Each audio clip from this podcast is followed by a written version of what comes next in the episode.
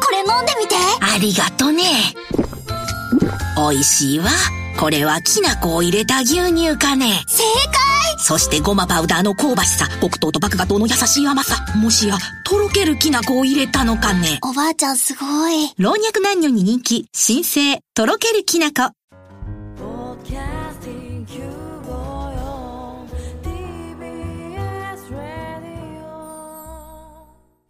ラジオポッドキャスティングをお聞きの皆さんこんにちは。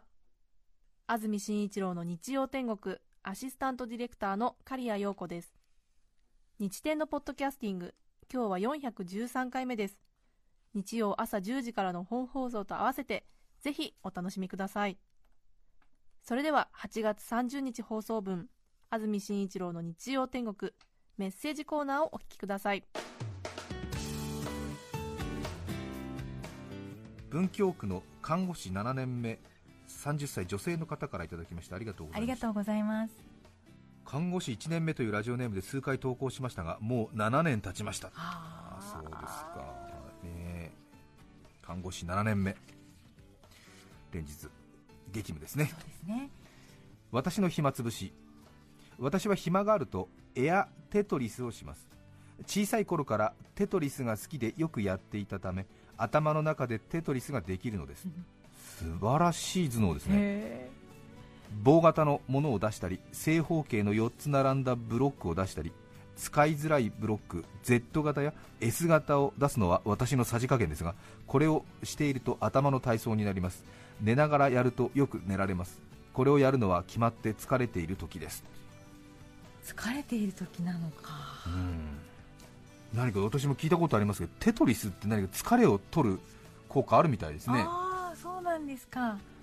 なんかこう頭の中を強制的に整理するみたいな。へえ。睡眠すると記憶がね整理されるって言いますもんね。ねえ。記憶を整理するために睡眠を取ると言われるぐらいですのでそういうことあるみたいですので。でも頭の中で全部あれですね。ええ。自分でさじ加減決めて。はあ。大田区のキムコさん57歳男性の方ありがとうございます私の暇つぶしは種まきです。建物を取り壊したりすると近所に空き地ができますが建物を取り壊して建築申請着工までは3ヶ月くらいかかりますね。そこへ私は勝手に種をまくのです。種といってもハムスターなどの餌のひまわりの種ですから発芽することは稀です。ただ本当に稀に発芽することがありまたさらに稀にそれを世話する人が突然現れたりするのがこの暇つぶしの醍醐味なのです。この夏もそんな人々に支えられ一輪のひまわりが開花し道行く人々の心を和ませました。これって法に触れてますよね。そうね正しく言うと多分厳密に。厳密に言うとそうなんですかまあ他人よそ様の土地を勝手にということでもしかすると夕方のワイドショーなどか何かで 激しく非難される行為かもしれませんなるがほどね。このこの方が種まきのみたいな。勝手に猫に餌をやるとかねそういうまあでもね世の中いろいろこううるさくなりましたけども、えこれは見逃していいのではないでしょうえ。か？思いますね。そうねへえ。勝手にね、そう。まあ、厳密に言うと アウトでしょうね。途中から世話ねしてくれる人が現れるっていうのもすごい泣きそうになりますよね。そうですね。多分きっと建物壊して確かに次の建物が出来上がるまで3ヶ月下手すると3年ぐらい空いてる土地ありますよね,、ね。そこに勝手にひまわりの種を一粒埋め込むわけですね。するとちょっと出てきて出てきて。確かにあらっというその都会の奇跡にねね。何かうん。思い気持ち動かされてそれを世話する人が現れ、そしてそれを見て心和ます人がね励まされて。素晴らい。しいですねすごくいい。それをはい。客観的に見てるわけですねあー自分が神のようにですよね、うん森の動物たちみたいなことなのかしらね ゲームのね。ねええ何か植えたらそこに人が来て町ができてみたいないや牛し牛しということでしょうかねそうへ人間は結局のところ他人を司る快楽に勝るものはないわけだね。ー そういうことになりますか？ごめんなさい。この話からね飛躍すればね、うん、青森県鰺ヶ沢町からいただきましたありがとうございます。ありがとうございます。ロメロスペシャルさん男性の方ありがとうございます。青森から。うん。私の暇つぶしは録画した大相撲の取り組みを見てそこからイメージしたインスタントラーメンを作ることが 私の暇つぶしです。どういうことこれはもう全く想像の枠外にありますね 行為が。どういうことですか？録画した大相撲の取り組みを見てそこからイメージしたインスタントラーメンを作ることが私の暇つぶしです。一例を挙げると相撲自体の内容が悪くその評価が厳しい時はしょっぱい辛口からイメージして塩ラーメンになり辛口な主婦が好きそうな産地の野菜を購入してラーメンを作ります。買い物の時間を含めるとかなりの暇つぶしになります。はあ。ありものでやるんじゃないんだ。もう買い物から始めるわけですね。いや今日のちょっと稀勢の里の相撲は良くなかったなみたいなことの時はそこからイメージしてということですか？いやーこれはもう壮大な創作活動ですよね。そうですね。そっか青森の鰺ヶ沢っていうともう相撲がものすごく盛んなところですね。舞の海さんのところですね多分ね。小学生の時からみんなやるくらいなものですからね。ああそうか。確かに。いいですね。もうでもちょっとこれにえー触発される人いるかもしれませんね。そうですね。今日のジャイアンツ戦の結果を見てそこから毎度夕食を作るみたいなことなのかな？はあそうですね。あと大山即席祭さんにもなんか聞いてみ、ぶつけてみたい感じのあれですよねテーマですよね。そうですね、まあ、ええ。慎重にぶつけないと飛んだ自打球になる場合があるかもしれませんけど。飛んだ自打球じゃないね。ごめんなさい。飛んだなんていうの？か帰り玉っていうの？帰ってくる、うん。ははあ。そうですか。なるほどね。確かに。うんでもうんやろうとされてることはよくわかりますね。確かに。そうそうそう、うん。ジャイアンツ確かに。27イニングタイムリーヒット出ずみたいなことはそれぞれのおかずがそれぞれ何かちょっと足りないみたいな、ね、パンチがとかそれぞれね。ああれみたいな。盛り付けがいまいちとかね。塩加減がいまいちとかちょっと水っぽいとか、うん。ピンとこないとこないとかね。もう少しこれは冷ましてから出すべきだろうみたいなことみたいな。あーみたいな。何してんのかなみたいな。噛噛み合わないみたいなね。あー。うんそんな感じ？ですか、きっとそうですね。きっとそうでしょうね。きっとね。うん。江東区長にみやりさん33歳女性の方ありがとうございます。ありがとうございます。私の暇つぶし。近くのスーパーのお客様の声のコーナーを見ることが私の暇つぶしです。よく貼られてますね。ありますね。そこにはたくさんの苦情が貼り出されてありますが値引きのシールとレジの値段が合致していなかったという苦情はまだ可愛いものです。うんうん。中には鮮魚コーナーの何々さんの接客態度がひどい。社員教育がなっていないなどと激しい個人攻撃の苦情もあり心の中で悲鳴を上げながら怖いもの見たさで覗き込んでいます。こんな苦情に対応するスーパーの担当者は大変だなぁと同情にも似た気持ちが湧き上がり私は自主的に褒めるお客様になってあげることが多いのです。トイレの蛍光灯が切れていましたがすぐ取り替えていただきありがとうございます。今後も利用させていただきます。あなどとうん。担当者の心が少し軽くなるようなお客様の声を書きはい。お客様の声ボックスへ投函します。はい。スーパーの担当者が心の病気になりませんようにと気遣いを込めた私の暇つぶしです。素敵素晴らしいです素晴らねしいですね。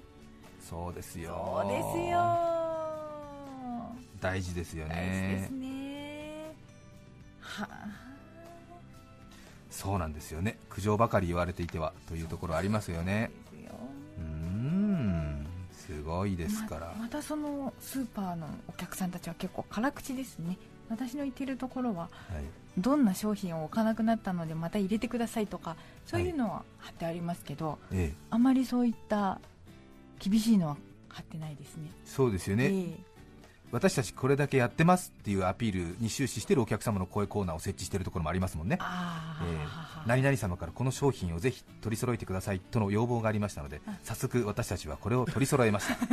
みたいなねことは多いですよね。それは多いです。ああそれは多いですよね。確かに。そうですよね、うん。本当に。そう。うん。その通り。お店も頑張ってる。うん、放送局にもものすごいたくさんの電話がねかかってくるんですよ。すごいですから皆さんに一度お見せしたいぐらい。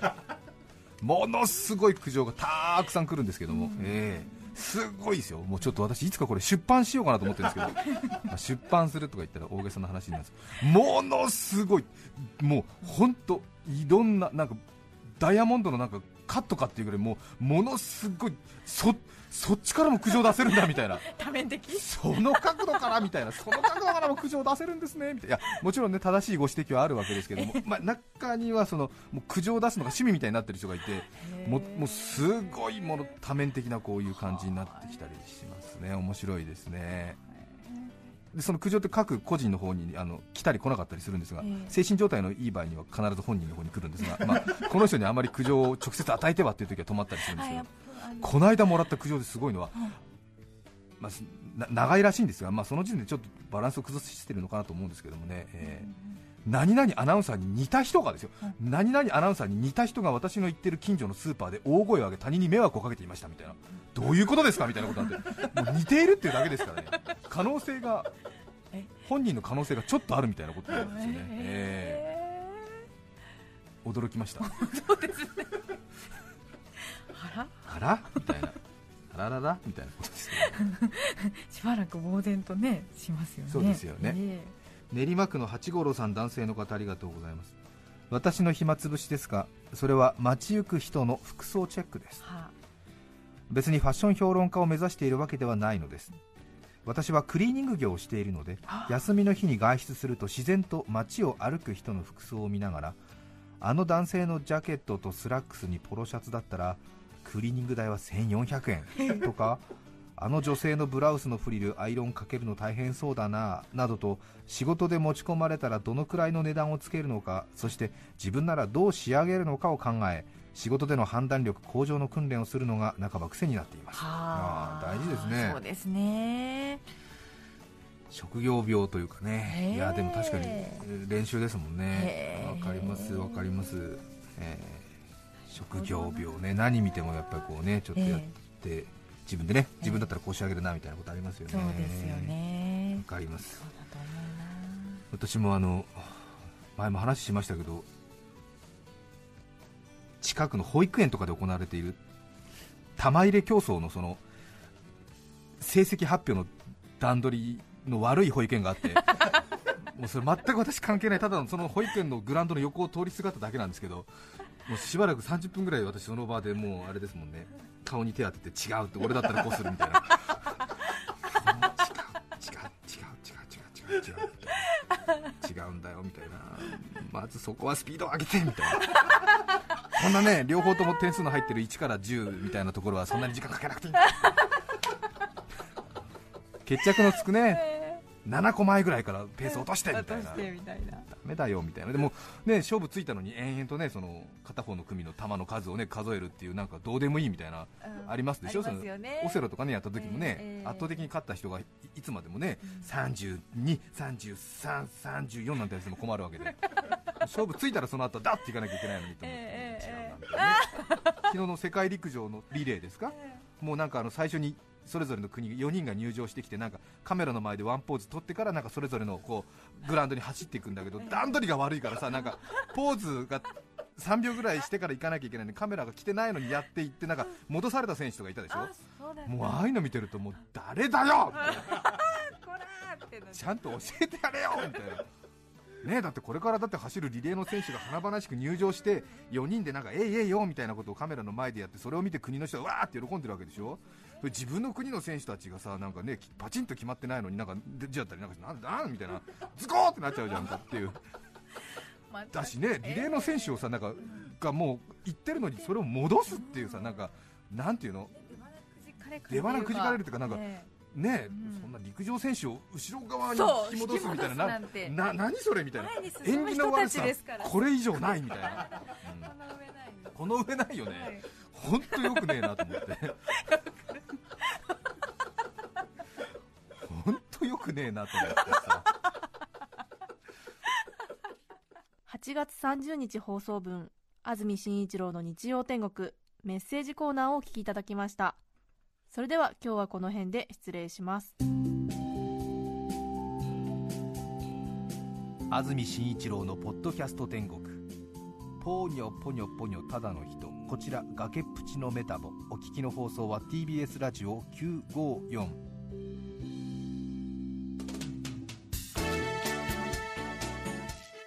さて来週9月6日の安住紳一郎の日曜天国。メッセージテーマは「私の小さな贅沢。ゲストは津軽三味線奏者笠井義行さんです。それでは来週も日曜朝10時 TBS ラジオ954でお会いしましょう。さようなら。安住紳一郎の「ポッドキャスト天国」これはあくまで試供品皆まで語れぬポッドキャスト。ぜひ本放送を聞きなされ。TBS ラジオ954